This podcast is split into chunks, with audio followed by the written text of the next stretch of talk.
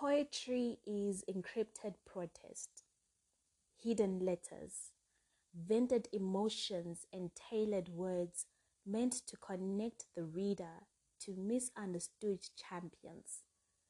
Poetry is a, a worldwide theme, a genre of some sort.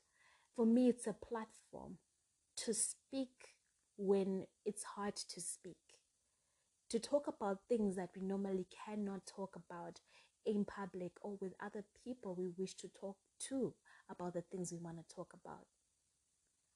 When I look at poetry or spoken word or even songs, I look at the, these tools of art as a thread that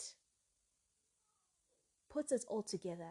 It woves us all together and creates some kind of a storyline that always just kind of reminds us of how connected we are.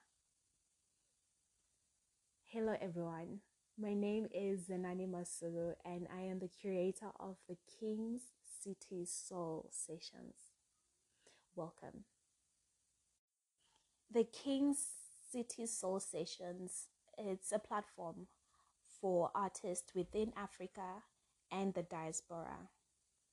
It's a platform where you could be in Nigeria, you could be in Cape Town, you could be in Egypt, you could be in Zimbabwe, you could be in Ghana, you could be in Namibia, even in Canada, but you're African, or America, but you're African, and you have a story to share, you have a poem to share, you have songs needing an audience that can hear your songs. And this is the platform, the platform where everyone around the world who is African who wants to enjoy the culture of Africans, wants to be reminded of how diverse and yet beautiful we are, and how culturally talented we are, though we're in different um, countries.